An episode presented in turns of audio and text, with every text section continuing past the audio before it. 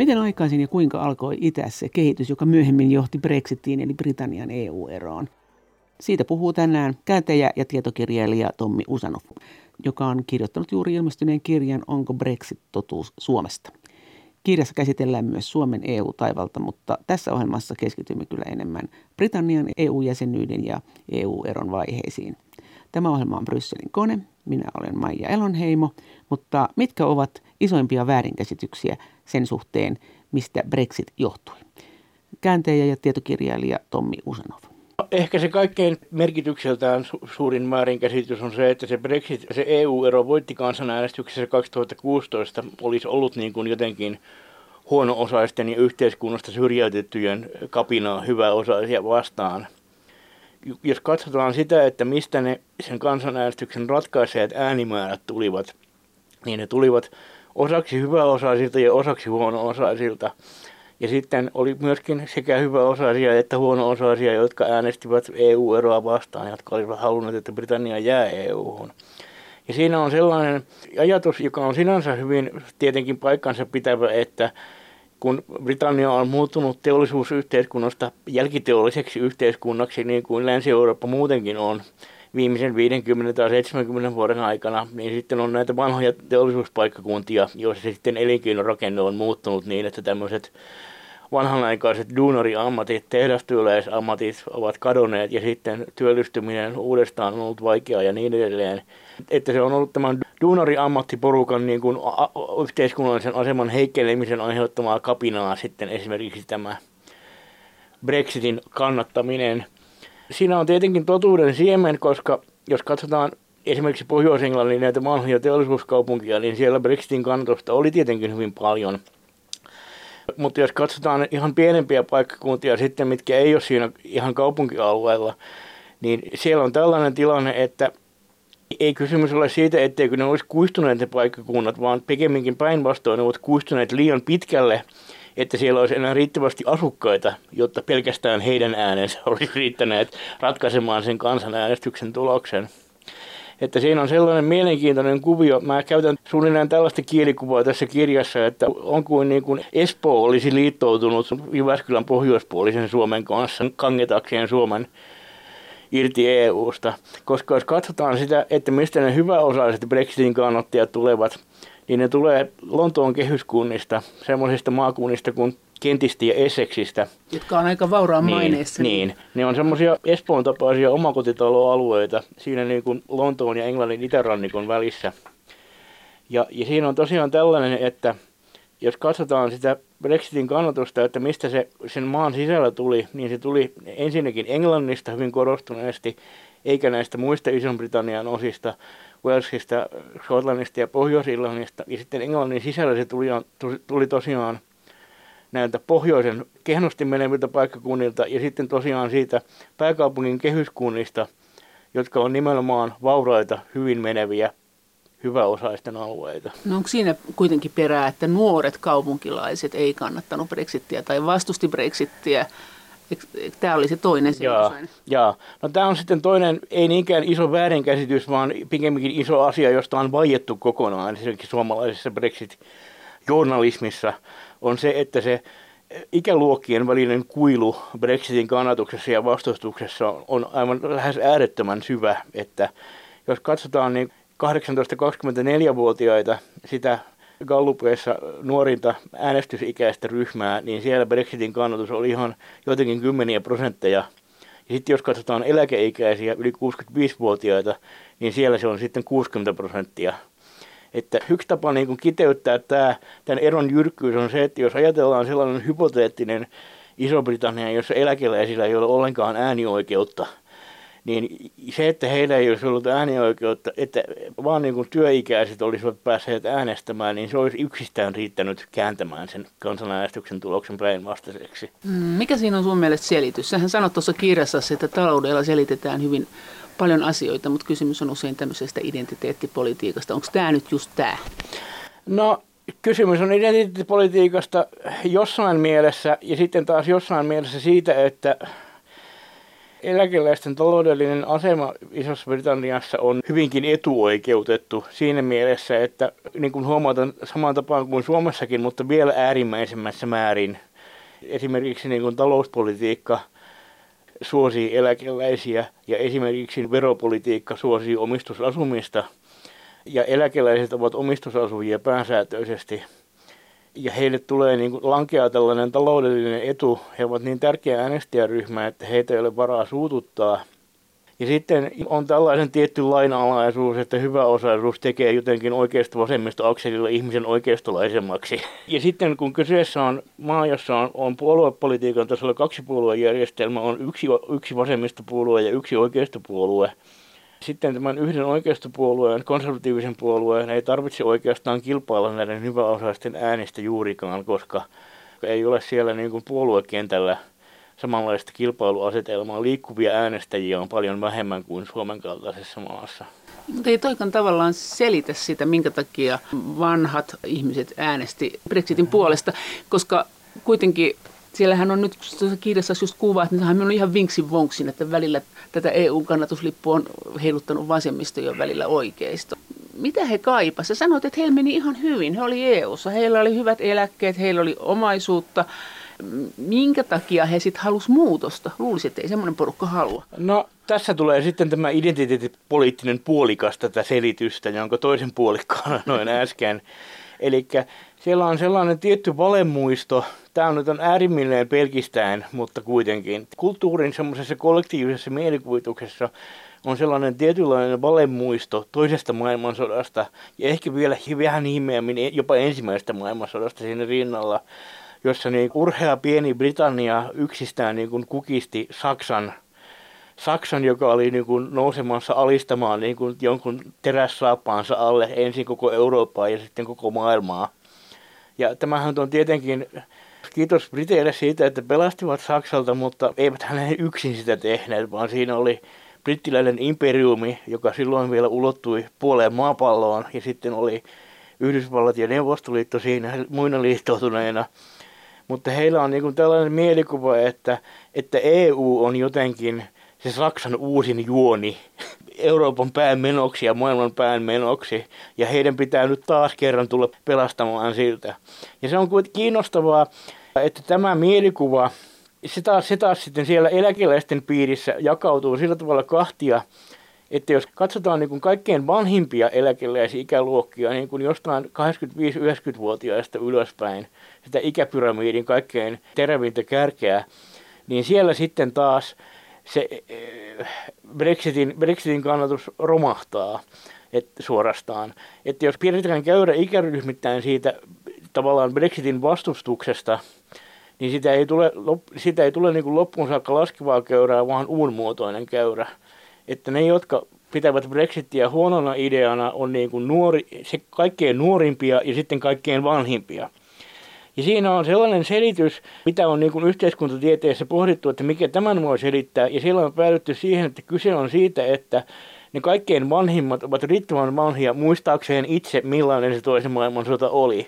Ja että se ei ollut sellainen sarjakuomaisen pelkistetty niin kuin sankarit vastaan roistot näytelmä, kun millaisena ne nuoremmat eläkeläiset ovat sen muistavinaan. Että ne nuoremmat eläkeläiset on sellaisia, jotka eivät muista sitä sodasta mitään, mutta ovat niin kuin katsoneet, katsoneet niin kuin sota-elokuvia nuorena ja lukeneet sotaromaaneja ja niin edelleen. Ja heillä on sitä tämmöisen populaarikulttuurissa pakiintuneen sotakuvan kautta sitten päässyt syntymään sellainen ajatus, että siinä oli toisella puolella oli Saksa yksin ja sitten toisella puolella Britannia yksin mikä nyt ei tietenkään pidä paikkaansa. Että ne, jotka muistavat sen maailmansodan itse, ovat sellaisia, että ne ovat valmiita ikään kuin ostamaan sellaisen muissa EU-maissa paljon yleisemmin esitetyn argumentin, että koko EU perustettiin, jotta maailmansotaa ei syntyisi enää kolmatta kertaa. Ja nimenomaan, että jotta, jotta Saksa ja Ranska eivät keskenään joutuisi enää kolmatta kertaa sotaan. Mutta, mutta tämähän on myös siinä mielessä kiinnostava, kun sä sanot, että eliitti kuitenkin kannatti Brexittiä, että sä sanoit tuossa kirjassa, että se oli aika moista se verotus toisen maailmansodan jälkeiseen aikaan. Et perintöverotus oli 80 prosenttia kovissa omaisuuksissa ja kovassa tulotasossa niin verotus oli jopa 90 prosenttia. Että jos Brexitin kannattajat haluaisi ennallistaa sen elämänsä siihen sotien jälkeiseen aikaan, niin eihän se niitäkään niin kuin taloudellisesti palvele. No ei, ei sillä tavalla, mutta se oli muuten taloudellisesti niin hyvää Laskua. aikaa. Inflaatio oli melkein nollassa ja oli täystyöllisyys. Ja se oli niin siinä mielessä hyvää aikaa, että jos katsotaan elintasoa kokonaisuutena, eikä pelkästään sitä, että verot oli korkealla, niin, niin kuitenkin se toisen maailmansodan jälkeinen aika jostain 50-luvusta johonkin 70-luvun alkuun oli tietynlaista hyvinvoinnin kultakautta kuitenkin. No kun sä puhut tuossa kuitenkin myös Suomesta, niin näet sä, että kun Suomessa puhutaan Brexitistä, niin heijastetaanko sitä onnen aikaa, joka Suomen EU-erosta joskus, tai jos puhuttaisiin enemmän, niin onko se, mitä me pidetään mallina, niin onko se meidän 50-luku vai onko se joku tulevaisuuden kuva? Mä sanoisin, että Suomen kohdalla se kuva siitä, mihin halutaan, on paljon epämääräisempi. Että mä sanoisin niin kuin sillä tasolla, niin kuin, että et, kaikkien korkealla abstraktiotasolla, että kyllä se enemmän menneisyyteen kallistuu kuin tulevaisuuteen, mutta se, että miten kaukaiseen menneisyyteen se kallistuu, se on hyvin vaikea selvittää, koska se mielikuva on hyvin epämääräinen. Että suomalainen EU-vastainen puhe jättää niin kuin paljon hämärämmäksi sen, että milloin se hyvä aika, joka sitten EUn myötä on tullut päätökseen, oikein oli kääntäjä ja tietokirjailija Tommi Usanov. Ää, mitä muita näitä väärinkäsityksiä? No sitten tosiaan tämä mikä ei myöskään ole sillä tavalla sinänsä väärinkäsitys, että olisi esitetty kokonaan paikkansa pitämättömiä väitteitä Suomessa Brexitistä keskusteltaessa, mutta asia, joka on jäänyt merkityksensä nähden vähälle huomiolle suomalaisessa Brexit-keskustelussa, on se, että kuinka voimakkaasti se Brexit on nimenomaan Englannin projekti – joka suuntautuu pel- ei pelkästään EUta vastaan, vaan niin kuin niitä muita valtakunnan osia, Skotlantia, Walesia ja Pohjois-Irlantia vastaan.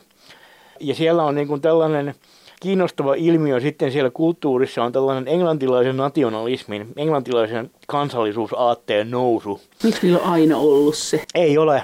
Mä kiinnitän tässä huomiota, en siksi, että se olisi oma keksintöni, vaan koska asiaa käsittelevässä yhteiskunnallisessa teoriakirjallisuudessa on kiinnitetty siihen yhä uudestaan huomiota, on se, että urheilun alueella englantilaiset urheilijat on, on alettu niin kuin sekä yksilöurheilussa että sitten joukkueurheilussa – mieltää niin kuin entistä enemmän ja entistä niin kuin poissulkevammin nimenomaan Englannin suuruuden ja kunnian edustajiksi ja puolustajiksi, ei, ei Britanniaan, mikä näkyy esimerkiksi siinä, että niin urheilukisoissa, kun katsomassa fanit kannustavat suosikkia, niin ne heiluttavat nimenomaan Englannin lippua, Pyhän Yrjön lippua, missä on punainen ristivalkoisella taustalla – eikä sitä Union Jackia, mikä on tämä sinipunavalkoinen koko valtakunnan yhteinen lippu. Siitäkin on tehty kyselytutkimuksia, että pitäisikö Englannin itsenäistyä isosta Britanniasta niin, että esimerkiksi Englannista kerättyjä veroja ei käytettäisi enää kuin pelkästään Englannin hyväksi ja sitten Englannissa valmassa olevista laista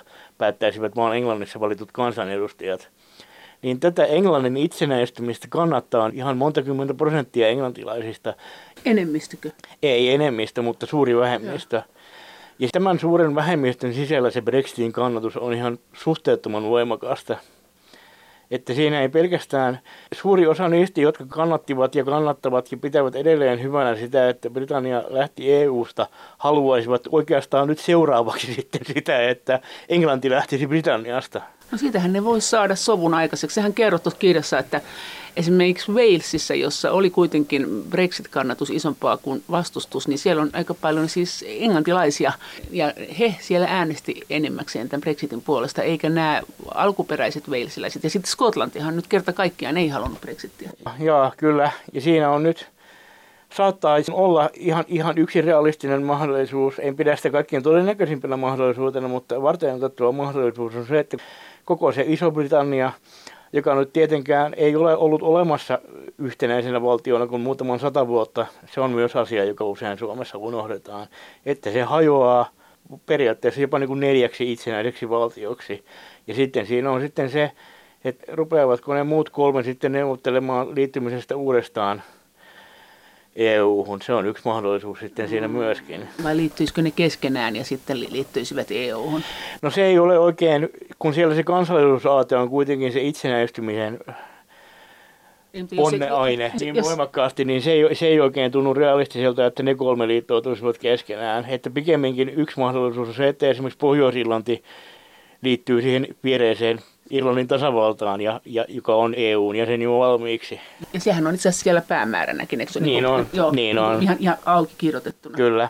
Ja liittyy sitä kautta EU-hun. Skotlanti äh, olisi ehkä ensimmäisenä tuosta sitten kuitenkin. Joo, Skotlannissa tosiaan oli ylivoimaisesti kansanäänestyksessä ylivoimaisesti enemmän kannatusta EU-hun jäämiselle kuin lähtemiselle, mutta koska se Skotlannin itsehallinto ei, ei ulotu niin kuin ulkosuhteiden kaltaiseen asiaan, niin sitten se englantilaiset tavallaan pakottivat Skotlannin eroamaan kansan enemmistön tahdon vastaisesti. Ja sitten tosiaan Walesissa, Walesissa on tosiaan tämä kiinnostava ilmiö, josta puhun tässä kirjassa, että siellä EU-eron kannattajat saivat kansanäänestyksessä niukan enemmistön, jonkun prosenttiyksikön tai puolentoista enemmistön, en muista tarkkaan. Mutta jos katsotaan sitten siellä äänestysaluekohtaisesti, että mistä se tuli, niin se tuli siitä rajan pinnassa olevista alueista, joissa on niin kirjoilla paljon englantilaisia eläkeläisiä, jotka ovat tehneet Englannissa työuransa ja jääneet sitten eläkkeelle ja muuttaneet sitten eläkkeelle Walesiin. Ja, ja siinä on se, että, että siinä, siellä tosiaan, jos katsotaan niitä alueita, joissa niin se kantaväestö, syntyperäiset welsiläiset on enemmistönä, niin ne äänestivät EU-eroa vastaan. Että siinä, siinä Walesin tapauksessa on vähän lievemmässä muodossa tämä sama kuin Skotlannin tapauksessa, että, että se kantaväestö pakotettiin eroamaan EU-sta, vaikka sen enemmistö kaikesta päätellen oli sitä vastaan. No paljonko siinä oli sitä, että ne oli sitä mieltä, että äh, Englanti sortaa niitä, että, että EU antaa niille turvan. EUhan usein antaa turvan tämmöisille vähemmistöille vähän heikommassa osa.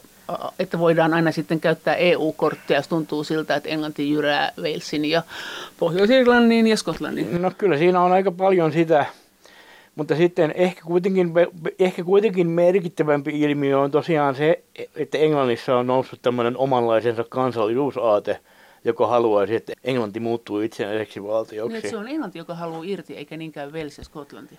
Niin.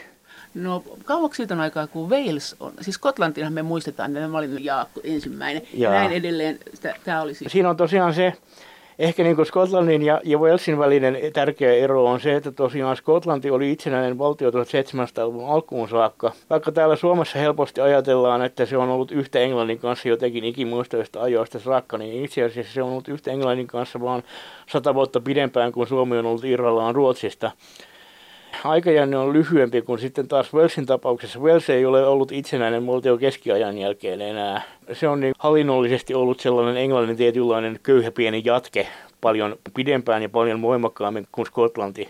Niin yksi, yksi asia, mikä liittyy siihen englantilaisten itsenäistymishaluun muusta isosta Britanniasta on se, että ne kolme muuta kansakuntaa siinä rinnalla – mielletään jotenkin toisarvoisiksi tai alempiarvoisiksi. Että siinä on jopa sellaista vähän rasist, rasistista perussävyäkin taustalla pahimmillaan, että ajatellaan, että ne on jotenkin alikehittyneempiä olleet perinteisesti ja että se johtuu jostain niiden sisäsyntyisistä ominaisuuksista, eikä esimerkiksi siitä historiasta, jossa Englanti on riistänyt ja sortanut niitä monta sataa vuotta. Missä järjestyksessä he halveksi, mitä he halveksi eniten?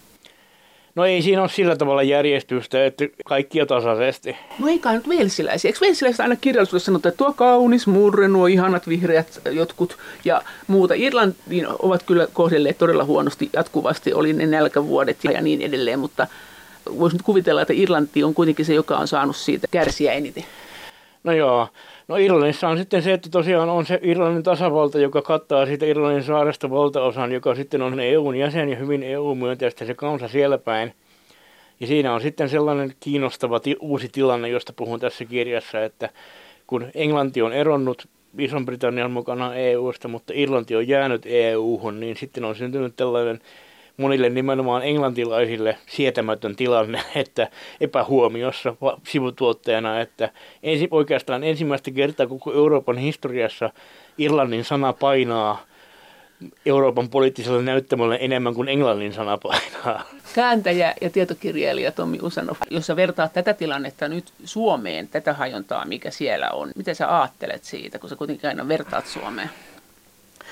Kun Suomi ei ole liittovaltio, niin sitä on tässä, tässä vähän vaikea suoraan verrata. Mutta entäs tämmöiset niin kulttuuriset jyrkät erot? Et kyllähän tässäkin varmaan on kysymys aika paljon, niin kuin sä sanot, identiteettipolitiikasta. Että onhan meilläkin kuitenkin No siis Suomessahan on tämä iso, iso niin kuin jakolinja, niin kuin, jossa toisella puolella on niin kuin Länsi- ja Etelä-Suomi ja toisella puolella Itä- ja Pohjois-Suomi. Ja nämä jälkimmäiset on sitä huono, huono, huono-osaisempaa aluetta, jossa on korkeampi työttömyys ja sairastetaan enemmän ja kuollaan nuorempina ja niin edelleen. Onko se niin Sehän on kiinnostavaa, että silloin kun se kansanäänestys Suomen EU-jäsenyydestä järjestettiin vuonna 1994, niin se kyllä ja ei-puolen raja noudatti aika pitkälti tätä, tätä rajaa, että se hyvä osa Länsi- ja Etelä-Suomi äänesti EUn puolesta ja sitten loput äänesti vastaan. Mutta kun katsotaan nykyään, niin se tilanne on siinä mielessä muuttunut, että EU-vastaisuuden kannatus on niihin aikoihin verrattuna suorastaan romahtanut. Että, että siinä missä vain muutama prosentti suomalaisista enemmän äänesti vuonna 1994 EUn puolesta kuin sitä vastaan, niin jos ny- nykyään katsotaan ihan mielipidemittauksia, se kysytään suoraan se kysymys, että pitäisikö Suomen erota EUsta.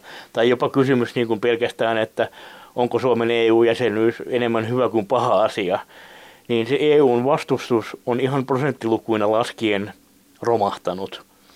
Että jos mä esitän siinä tällaisen ehkä vähän, ehkä vähän julman ja tarkoitushakuisen rinnastuksen tässä kirjassa, että, että kun siinä kansanäänestyksessä annettiin ei-ääniä, ei-ääniä EUlle selvästi yli miljoona, niin jos katsotaan tässä e-puolen kampanjoinnissa tuolloin keskeisessä roolissa olleen vaihtoehto EUlle, EUlle tiedotuskeskuksen Facebook-sivuja, niin siellä on vähän yli 600 tykkääjää tällä hetkellä. Että miljoonasta, miljoonasta 600, vaikka kaikki tietenkään eivät ole Facebookissa ja minä itsekään ole siellä, mutta, jos, mutta, kuitenkin, mutta kuitenkin aika, aika monta suomalaista siellä on, niin se, niin se, niin se on, on, on, on, on, aika tyrmäävä se, tyrmäävä se niin kuin suhdelukujen ero. Onko tota, ne porukat kuitenkin pysynyt samana? Siis onko, se, onko se painotus pysynyt, että sama porukka, joka aikoinaan sanoi äänesti ei, niin olisi nytkin sitä mieltä, että ei ole hyvä idea tämä EU? No jossain määrin kyllä ja jossain määrin ei. Koska y- y- y- yksi, mihin mä kiinnitän huomiota, aloin kirjoittaa tätä kirjaa jo niin 2020, yksi sellainen uusi mun mielestäni lähes äärettömän kiinnostava uusi ilmiö, joka sitten kehkeytyy tämän kirjan kirjoittamisen aikana, on se, että, että kokoomus sitten taas tämä meidän perinteinen oikeistopuolueemme, sen Britannian Brexit-myönteiseksi kääntyneen konservatiivipuolueen tietynlainen lähinpaikallinen vastine, on sitten kääntynyt, ei nyt tietenkään EU-vastaiseksi, saatiin, että se ajaisi Suomen EU-eroa, mutta niin kuin nihkeämmäksi, mikä sitten esimerkiksi tässä viime vuonna järjestetyssä koronaelpymispakettiäänestyksessä eduskunnassa tuli hyvin esiin, että kolmasosa kokoomuksen eduskuntaryhmästä äänesti niin kuin siinä mielessä EU-vastaisesti, että se Brysselissä muiden niin kuin EU-maiden vastaavien puolueiden hyvinkin voimakkaasti kannattama elpymispaketti sitten – sai yhtäkkiä tällaista vastustusta. Mutta eikö tämä ollut tämä koronaelpymispaketin se suuri ongelma se, että siinähän kerättiin rahaa, joka siitä aika pitkälle annettiin yrityksille. Et elinkeinoelämähän oli aika innoissaan tästä, että tätä verorahaa kerättiin yrityksille, että sehän teki tästä kuviosta aika monimutkaisen. Se on juuri kiinnostavaa, että kokoomus mielletään puolueeksi, joka niin kuin on elä, e, e, niin kuin tämmöisessä elinkeinoelämän talutusnuorassa ja semmoinen elinkeinoelämän keskusjärjestöjen joku tahdoton etäispäätä suurin piirtein jossain vasemmistolaisissa maalailuissa usein. Mutta tämä tietyllä tavalla osoittaa, että ei se ole, että siellä se tietynlainen talouspoliittinen identiteettipolitiikan muoto, mikä Suomessa on perinteisesti ollut hyvin voimakas, että me maksamme niin kuin omat kulumme ja muut maksavat muiden, niin se sitten jyräsi jopa sen elinkeinoelämän myönteisen perinteen yli osittain. No miten tämä kävi tämä EUn kannatuksen äh, verrattuna Brexitin kannatuksen silloin, kun britit meni EUhun, niin tapahtuiko siinä mitään keikahduksia vai vahvistuiko vaan nämä mielipiteet? Siellähän on tapahtunut ihan kiinnostava keikahdus siinä mielessä, että oikeisto ja vasemmisto niin on muuttanut mieltänsä EUn suhteen. Tämä on se iso historiallinen kertomus, se, että kun Britannia liittyi silloiseen tulevaan EU-hun, silloiseen EEC, Euroopan talousyhteisöön 70-luvun alussa, niin silloinkin siinä oli, tällä projektilla oli kannatusta niin kuin sekä, sekä niin kuin poliittisessa oikeistossa että vasemmistossa, sekä konservatiivipuolueessa että työväenpuolueessa, mutta kuitenkin siinä vaiheessa se Eurooppa-vastaisuus, ei voida vielä puhua EU-vastaisuudesta, koska EU oli parikymmentä vuotta tulevaisuudessa, mutta se yleinen Eurooppa-vastaisuus oli vasemmistossa hyvin paljon voimakkaampaa kuin oikeistossa. Ja, ja siellähän järjestettiin ensimmäinen kansanäänestys tästä asiasta jo vuonna 1975, heti kaksi vuotta sen jälkeen, kun ne olivat vasta liittyneet sinne EEC, niin, niin siellä järjestettiin ensimmäinen kansanäänestys, jonka järjestäminen johtui pitkälti juuri siitä, että työväenpuolueessa, joka silloin oli hallitusvallassa, oli niin paljon Euroopan vastaista ikään kuin puoluejohdon, puoluejohdon kanssa ristiriidassa olevaa Euroopan vastaista ikään kuin toisinajattelua, että sen hiljentämiseksi sitten järjestettiin tämän kansanäänestys, joka sillä kertaa päättyi, päättyi niin kuin Euroopan myönteisten saamaan voittoon, ja se oli 67 prosenttia äänistä. Ja, ja katsottiin niin kuin pitkään, että, että se koko Eurooppa-kysymys oli ratkennut tällä ensimmäisellä kansanäänestyksellä, mitä se sitten ei ollutkaan. Ja siinä on sitten kiinnostavaa, että kun kun sitten 70-luvun lopussa hallitusvalta vaihtui ja tuli pitkä konservatiivinen valtakausi, josta ensimmäiset yli kymmenen vuotta pääministerinä oli nykyäänkin monien muistama Margaret Thatcher, niin siinä Thatcherin pääministerikaudella sitten tapahtui tällainen asteittainen nurinkääntyminen, että vasemmisto muuttui Britannian politiikassa niin kuin asteittain Eurooppa myönteisemmäksi ja sitten taas oikeisto Eurooppa vastaisemmaksi, että ne plus- ja miinusnavat ikään kuin kääntyvät päinvastaisiksi. Ja siinä se Thatcherin henkilö on sellainen, että hänen, mä, mä korostan sitä hyvin voimakkaasti, mä tämän kirjan valmistuttua vasta huomasin itsekin, kuinka voimakkaasti mä olin tullut korostaneeksi sitä, mutta katson, että se on perusteltua, koska se Thatcherin, Thatcherin henkilökohtainen vaikutusvalta siellä puolueen sisällä oli niin voimakasta niin pitkään, että se ikään kuin riitti. Tietenkin muitakin syitä oli, mutta, mutta siinä tavallaan Brexitin pikahistorian kirjoituksessa, mitä nyt sen tapahduttua viidessä vuodessa on keritty kirjoittaa. Siellä on ollut aika vakiintunut tällainen selitys, joka keskittyy vuoteen 1988, jolloin Euroopan komission puheenjohtajana oli ranskalainen Jacques Delors. Ja hän sitten kävi Iso-Britannian ammattiliittojen keskusjärjestön TUCn, Trade Union Congressin vuosikokouksessa Englannissa – pitämässä puheen, jossa hän niin kuin EUn virallisena edustajana vakuutti sille siinäkin vaiheessa vielä hyvinkin kyräilevästi EU, Eurooppa-integraation suhtautuvalle AY-vasemmistolle, AY-demareille niin hän voi niin kuin entisenä johtavana vasemmistopolitiikkona ja entisenä AY-pomona vakuuttaa, että se Euroopan yhdentyminen on nimenomaan työläisen paras turva työnantajien ja kapitalistien ja muiden riistoa ja sortoa vastaan. Ja sitten kun pääministerinä oli Thatcher, jonka poliittisella asialistalla hyvin korkealla oli nimenomaan hänen mielestään liian suureksi paisuneen ammattiyhdistysliikkeen vallan ikään kuin murtaminen ja nujertaminen, niin hän sitten pillastui tästä. Ja hän, hänet oli sitten kutsuttu Belgiaan pitämään puhe pari viikkoa myöhemmin, ja hän sitten omisti tämän puheen sille, että hän ikään kuin rivien välissä esitti tietynlaisen vastineen tälle Delorsin puheelle – ja, ja esitti niin kuin, että tämä nyt ei vaan käy, että me emme täällä ole Britanniassa vapauttaneet taloutta intressiryhmien osa optimoivasta vallasta sen takia, että se sitten toista kautta takauvasta tulee takaisin. Siitä sitten lähti sellainen kehitys, jossa asiat lähtivät rullaamaan siihen suuntaan, että nimenomaan konservatiivinen puolue ja laajemmin poliittinen oikeisto muuttuu Euroopan yhdistymistä kohtaan entistä kielteisemmäksi. Mutta mitä sanovat mielipidemittaukset tällä hetkellä siitä, mitä mieltä britit ovat Brexitistä? Kääntäjä ja tietokirjailija Tommi Uusanov.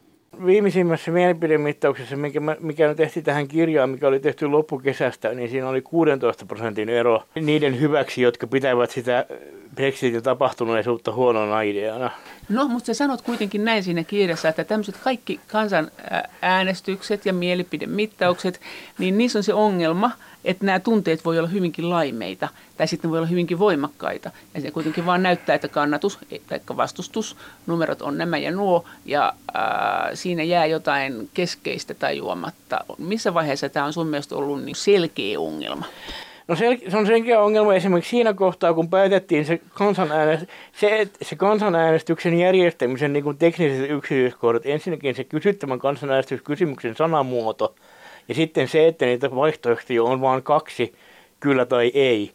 Jos siinä olisi ollut niin kuin useampia vaihtoehtoja, joiden, jotka olisi niin kuin pitänyt asettaa suosituimmuusjärjestykseen, ja yksi niistä vaihtoehdoista on ollut esimerkiksi se, että erotaan EU-sta, mutta jäädään niin kuin Euroopan yhteismarkkina-alueeseen, niin voi olla, että tulos olisi ollut toisenlainen. Sä puhuit tuosta Thatcherista paljon ja Delorsista paljon, mutta tässä vaiheessa, kun Britannia halusi liittyä EU-hun, tai EEC ja sitä kautta eu niin siinä vaiheessa se oli aika jännä. Nämä jotenkin henkilöity, sitten nämä asiat. Tuntui siltä, että onko nämä johtajat, niin onko nämä missään kytköksissä siihen kansan mielipiteeseen vai kaikki Thatcherit ja muut, että tekeekö ne vaan jotain ja kaikki katsoo niitä, että oho. Että siinähän oli sekin vaihe, että niin kuin Gaulle esti sen, että Britannia ei päässyt EU-hun, Pompidou sitten kannattikin. Joo, sehän on hauskaa Suomessa unohtunutta historiaa, että Britannia pääsi silloiseen EEC, eli tulevaan EU-hun vasta kolmannella yrittämällä. Se haki jäsenyyttä ensimmäistä kertaa jo 60-luvun alussa, toisen kerran 60-luvun lopussa, mutta kummallakin kerralla poikkiteluun asettui tosiaan Ranskan silloinen presidentti Charles de Gaulle, joka sitten ei pelännyt niinkään sitä Britanniaa itseään, vaan sitä, että siitä tulisi semmoinen Yhdysvaltain ja angloamerikkalaisen kulttuurin etäispääte EU-hun, ja, joka sitten mädättäisi sitä Ranskan. No siis siinähän oli silloin, silloin vasta, niin silloin, siinä oli silloin vasta kuusi jäsenmaata, että se oli sellainen pieni Länsi-Eurooppaan keskittyvä klubi. klubi. Ja Ranska, Ranskan ääni tietenkin siellä yh, isoimpana näistä kuudesta tai toisena, toisena isona silloisen Länsi-Saksan rinnalla painoi hyvin paljon enemmän kuin se nykyään painaa. No luuletko että tämä nöyryytys kuitenkin oli jonkunlainen, että siitäkin iti totta Brexitin siemenet, että nämä on just niin kuin vuodattaneet verta Ranskan puolesta Saksaa vastaan, Euroopan rauhan puolesta. Ja sitten Ranska, jota on kovasti autettu, niin ilmoittaa, että te muuten ette tulekaan tähän meidän ystävyysklubiin, että de Gaulle ei hyväksynyt sitä. Onhan se nyt aika muista, jos ajatellaan noin vastavuoroisuutta. Siinä vaiheessa vielä oikein sitä ajateltu niin kuin tämän ajatuskuvion kautta. Että tämä, ajatuskuvio, tämä ajatuskuvio lähti nousemaan sitten vasta oikeastaan Thatcherin kaudella. Esimerkiksi siinä Belgiassa pitämässään puheessa hän tietenkin vetosi tähän, että Britannia toisessa maailmansodassa ja sitä ja tätä ja tässäkin on kilometrin päässä hautausmaa, jossa näitä sankarivainajia on ja niin edelleen. Sen takia haluamme jäsenmaksualennuksen. Niin, no, no, no sen takia haluamme, että niin kuin Eurooppa pitää yhtä, mutta sen yhtä pitämisen tapa, pitää tapahtua niin kuin Britannian ehdoilla ja hänen ehdoillaan. Hieno ajatus. Jaa, tyypillinen poliitikkoajatus, mitä nyt on milloin missäkin päin poliittista kenttää. Tähän ei nyt kuitenkaan sit saatu mukaan näiden suuria kansanjoukkoja vääntää tätä. Ei, ei, ei että, että sehän, sehän on kiinnostavaa, että jos katsotaan sitten taas niitä mielipidekysymyksiä ajalta ennen Brexit-kansanäänestystä, tai vaikka otetaan niin kuin 5, tai, 5 tai 10 vuotta ennen sitä kansanäänestystä, jos kysytään niin kuin, pyydetään esimerkiksi brittejä mainitsemaan niin kuin kolme tärkeintä politiikan asiakysymystä, jotka heille on henkilökohtaisesti tärkeimpiä, niin se Britannian EU-suhde nousee hyvin harvoilla siellä niin kuin, edes, edes niin kuin kolmen tärkeimmän joukkoon. Että se, se, se, se koko, se koko niin kuin kysymys oli siinä mielessä vähän tekemällä tehty, että kysymys oli tosiaan konservatiivipuolueen kahden siiven välisestä kiistasta, jossa toiset oli niin kuin tälle Thatcheriläisille aateperinnölle uskollisia, ja koska se, koska se Euroopan vastaisuus henkilöityy ajan myötä yhä voimakkaammin nimenomaan Thatcheriin, niin sitten ne, jotka halusivat, halusivat niin kuin liputtaa tällä Thatcheriläisen aatteen lipulla, joutuivat sitten ostamaan siinä osana sitä pakettitarjousta myöskin sen Euroopan vastaisuuden. Ja sitten siellä samassa puolueessa oli sitten kilpaileva siipi, joka sitten oli sitä mieltä, että jos joudutaan valitsemaan Thatcherismin, Thatcheriläisen esimerkiksi talous- ja sosiaalipolitiikan perinteen ja sitten Britannian terveen ja hyvällä pohjalla olevan EU-suhteen välillä, niin sitten tämä jälkimmäinen on etusijalla. No tiesikö britit, kun he mm, lähti EU-hun tai EEC ja sitä kautta olivat sillä reitillä kohti EUta, niin mitä sä luulet, että mitä he olisivat sanonut sitä, että EU asetukset menee kansallisen lain yli. Että, että tavallaan perustuslailla ei ole enää mitään merkitystä, koska EUn määräykset ylittää ne. Ja sä oot sanonut näin, että siellä on kuitenkin ollut tämmöinen tämä lainkäyttö. Että periaatteessa siis siellä voidaan päättää vaikka, että kaikki yli kaksi, alle kaksivuotiaat poikalapset tapetaan mm. välittömästi. Se on helppo tehdä semmoinen laki siellä ja he on tottunut siihen, että he tekevät näitä lakeja ja he päättää itse. Niin, perustuslaki ei ole kirjoitettu mihinkään ylös. Sillä on olemassa oikeustieteellisiä selitysteoksia, joissa kerrotaan, että miten se menee. Mm. Mutta, mutta sitä ei ole, ei ole niin kuin sanamuotoa, jonka tulkinnoista kiisteltäisiin, vaan kaikki on niin kuin semmoista ikiaikaista tutunaistapaa. Ja se on kiinnostavaa sitten, että siellä tosiaan hyvin, hyvin paljon siellä sitten konservatiivipuolueen sisäisessä Brexit-myönteisessä puheessa on tätä puhetta, että parlamentti on suvereeni ja, ja parlamentti saa päättää mitä haluaa. Ja sitten siinä tietenkin sivu, tulee sivutetuksi se, että kun Britannia aikoinaan liittyi ensin EEC vuonna 1973 ja sitten EU vuonna 1993, kun se muuttui EUksi, niin totta kai se liittyminen toteutettiin nimenomaan parlamentin normaalissa järjestyksessä säätämällä lailla että se, että parlamentti saa päättää millaisen lain haluaa, tarkoittaa muun ohella myöskin sitä, että parlamentti saa säätää sellaisen lain, jossa se luovuttaa omaa valtaansa EUlle. Mutta, mutta niin kuin se, tämä on asia, josta sitten taas tässä, tässä parlamentin yli kaiken suvereenisuutta korostamassa puhettavassa huolellisesti vaietaan.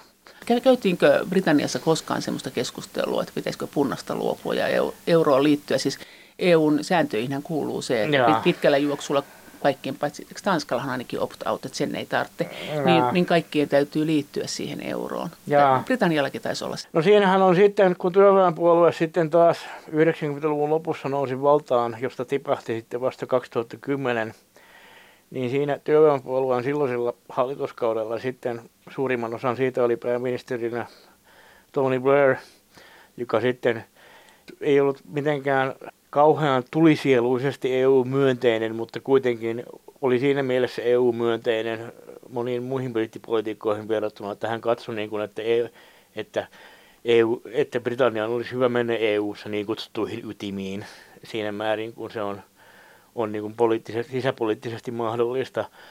Ja hän sitten, hän sitten olisi kaikesta päätellen ollut valmis menemään niin pitkälle, että jos hän olisi vain saanut niin kuin parlamentilta riittävän suuren valtaan kirjainen selkänoja, niin hän olisi mielellään vienyt, vienyt Britannian euroonkin, luopunut punnasta, mutta sitten hänen valtiovarainministerinään ja hänen seuraajanaan sitten myöhemmin pääministerinä oli Gordon Brown, joka sitten osti hyvin paljonkin, hyvinkin paljon voimakkaammin sen sellaisen taloustieteen tutkimuksessa jo silloin esillä olleen argumentaation, että, että, että ehkä se koko yhteisvaluutta on huono idea ja ehkä se niin kuin päättyy kyyneliin, niin sanoakseni.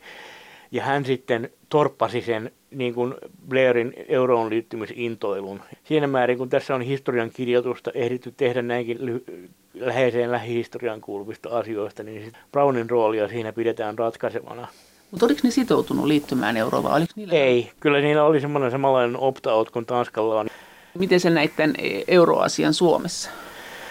No sitähän on paljon sitten käyty jälkikäteen keskustelua, että, että se euro on Luvattiinko siinä kansanäänestyksen yhteydessä, että, että eurosta järjestetään oma kansanäänestyksensä vai, vai sitoudutaanko siinä siihen rahaliittoon saman tien kun liitytään mm. koko EU-hun? Ja siitä nyt varmaan tullaan kiistelemään jatkossakin, mutta, mm. mutta kyllä se mulle henkilökohtaisesti, mä pidän jos, jossain mielessä vähän huonosti päivänvaloa kestävänä sitä, sitä, että miten se yhteisvaluutan ajatus painettiin taka-alalle siinä – kyllä puolen kampanjoinnissa kansanäänestyksen alla. Että kyllä siinä tiettyjä asioita lakaistiin maton alle, riippumatta siitä, että pitääkö sitä yhteisvaluuttaa hyvänä vai huonona asiana. Tarkoitatko sä, että kun se on niin iso asia, niin se olisi pitänyt ottaa isommin esille? Vähän niin kuin sanotaan, että jos on joku iso kauppa, niin siinä ne kaupan ehdot, ne tärkeät kaupan ehdot pitää olla. Jotain tämän suuntaista kyllä. No entäs sitten tämä, näitä väärinkäsityksiä vielä? Sanotaan, että neljä perusvapautta, joihin kuuluu tämä työvoiman vapaa liikkuvuus, ei siis ihmisten vaan työvoiman, niin se on yksi syy tähän, minkä takia Brexit toteutui, että tuli niin paljon työntekijöitä semmoisista maista Britanniaan, että he, heille kelpasi huonompikin palkka, koska siellä oli huonompi elintaso, niin se, se aiheutti tyytymättömyyttä. Sä, oot sanonut, sä oot sanonut, että tämäkin on väärin. Joo, no, tää, no tämäkin on tietyssä mielessä väärinkäsitys ja tietyssä mielessä ei.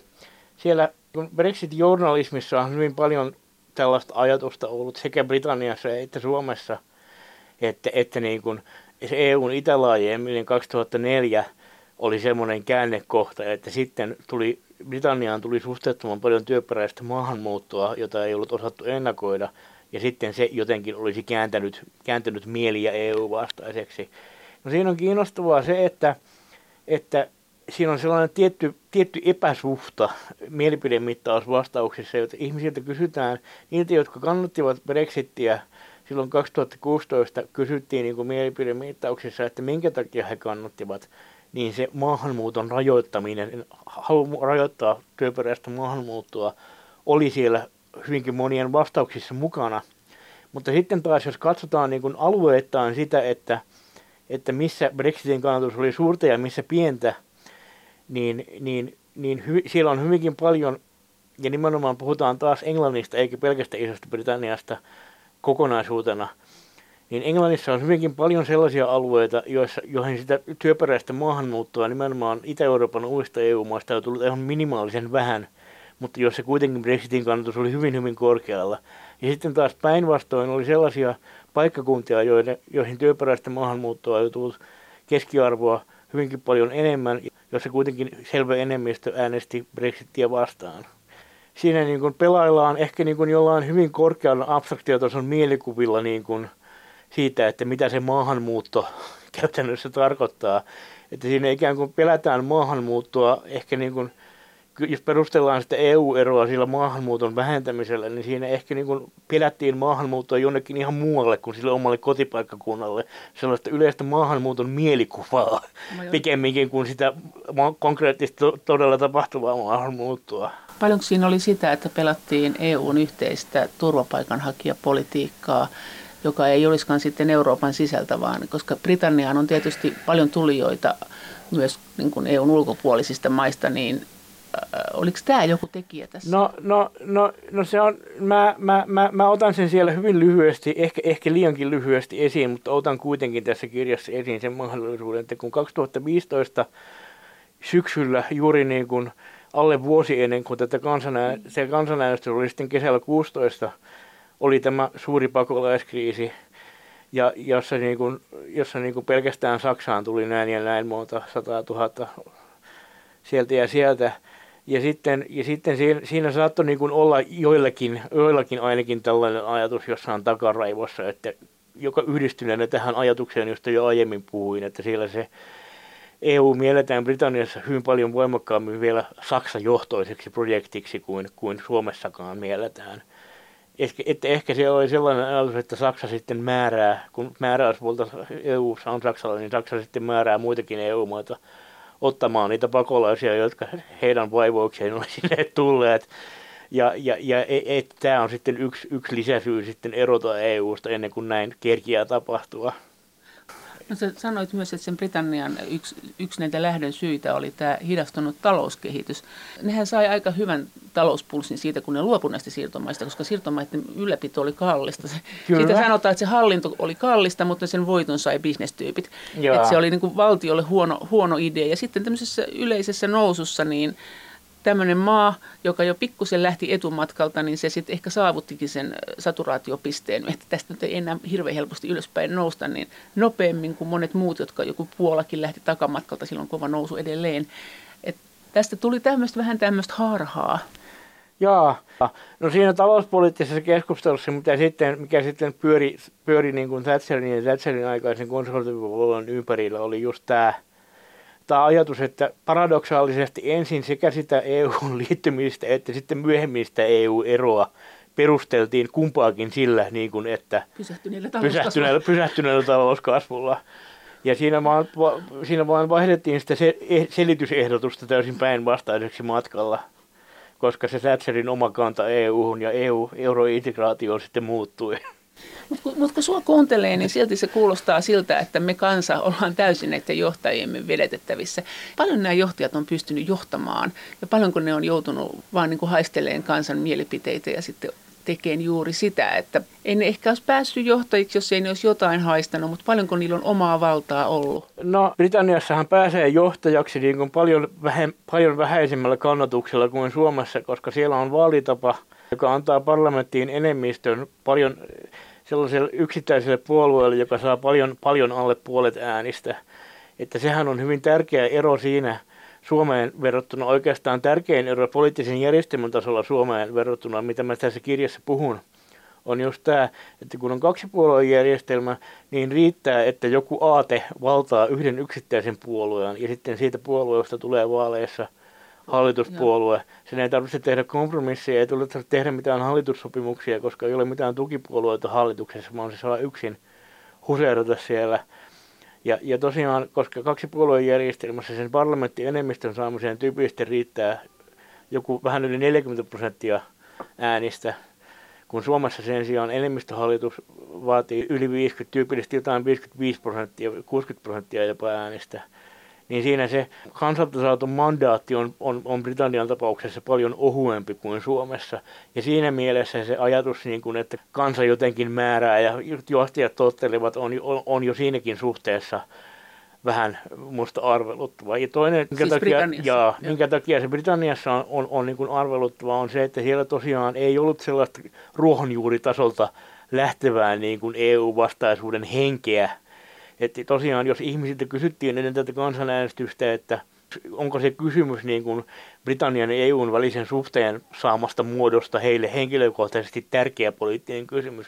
Onko se tärkeämpi kuin esimerkiksi tämä ja tämä ja tämä talouspoliittinen tai sosiaalipoliittinen tai ulkopoliittinen tai mikä tahansa kysymys, niin niitä EU-suhteen ratkaisemisen kiireellisyysjärjestyksessä kärkeen nostavia ihmisiä oli aivan minimaalisen vähän lähinnä se oli niin kuin konservatiivipuolueen sisäisen kiistelyn kahteen siipeen jakautumisen aiheuttama ilmiö, se koko kansanäänestyksen järjestäminen. Mutta kaikesta huolimatta Brexit tapahtui, vaikka nyt näyttää siltä, että tällä hetkellä Brexit-kansanäänestyksen tulos voisi olla toinen kääntäjä ja tietokirjailija Tommi Usanov. Niitä, jotka edelleen vielä tuoreimmissa viime kesänä tehdyissä mielipidemittauksissa olivat sitä mieltä, että EUsta kannatti lähteä, että kaiken tämän jälkeenkin se oli hyvä idea, että sieltä lähdettiin.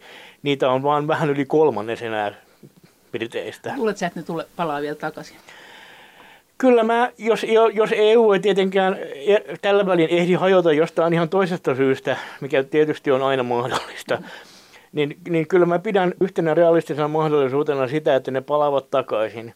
Koska siinä tosiaan se ei, kannatuksen ja vastustuksen ikärakenne on niin vinoutunut, että niin kun EU-kannattajat ovat keskimäärin niin paljon nuorempia kuin vastustajat, että kun ne vastustajat kuolevat pois, niin niiden tilalle ei tule yhtä monta vastustajaa sieltä nuorista äänestysikäiseksi tulevista ikäluokista.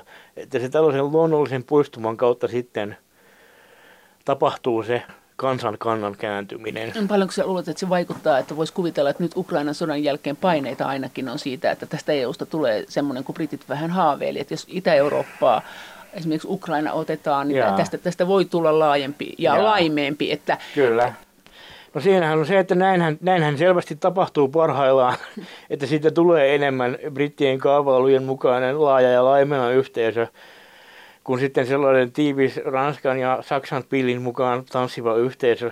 Ja, va, mutta, mutta siinä on just se paradoksi, että koska se aihe on niin tulenarka ja niin tulehtunut vielä näin pitkän ajan jälkeenkin, tosiaan kansanäänestyksestä on jo kuusi ja puoli vuotta, mutta nyt vieläkin ollaan siinä tilanteessa, että siellä on tavallaan poliittisesti epäkorrektia tai niin kuin tavallaan jotenkin ideologisesti kiellettyä sanoa ääneen kenenkään, kumma, kummankaan, kummankaan niin kuin johtavan puolueen, johtavan poliitikon sitä ääneen sitä, että se oli huono, se oli, se oli möhläys, möhläys EU-ero. No miten se ylipäänsä, jos ajattelee sitä liittymistä ja näitä liittoumia ja miten tätä tarkastellaan, niin Britanniahan on tietysti USAn kanssa ollut yleensä hyvissä väleissä ja me, meillä on taas ollut tämä iso kysymys, tämä Venäjä Suomella. Miten sä näet, näet miten... Kun mä tässä kirjan loppupuoliskossa, joka käsittelee Suomea, käyn, käyn läpi erilaisia selitysehdotuksia sille, että miksi, se EU vasta, miksi sellainen EU-vastaisuuden muoto, joka Britanniassa nousi, nousi niin kuin politiikkaa hallitsevaksi, olisi Suomessa käytännössä mahdotonta syntyä samalla tavalla.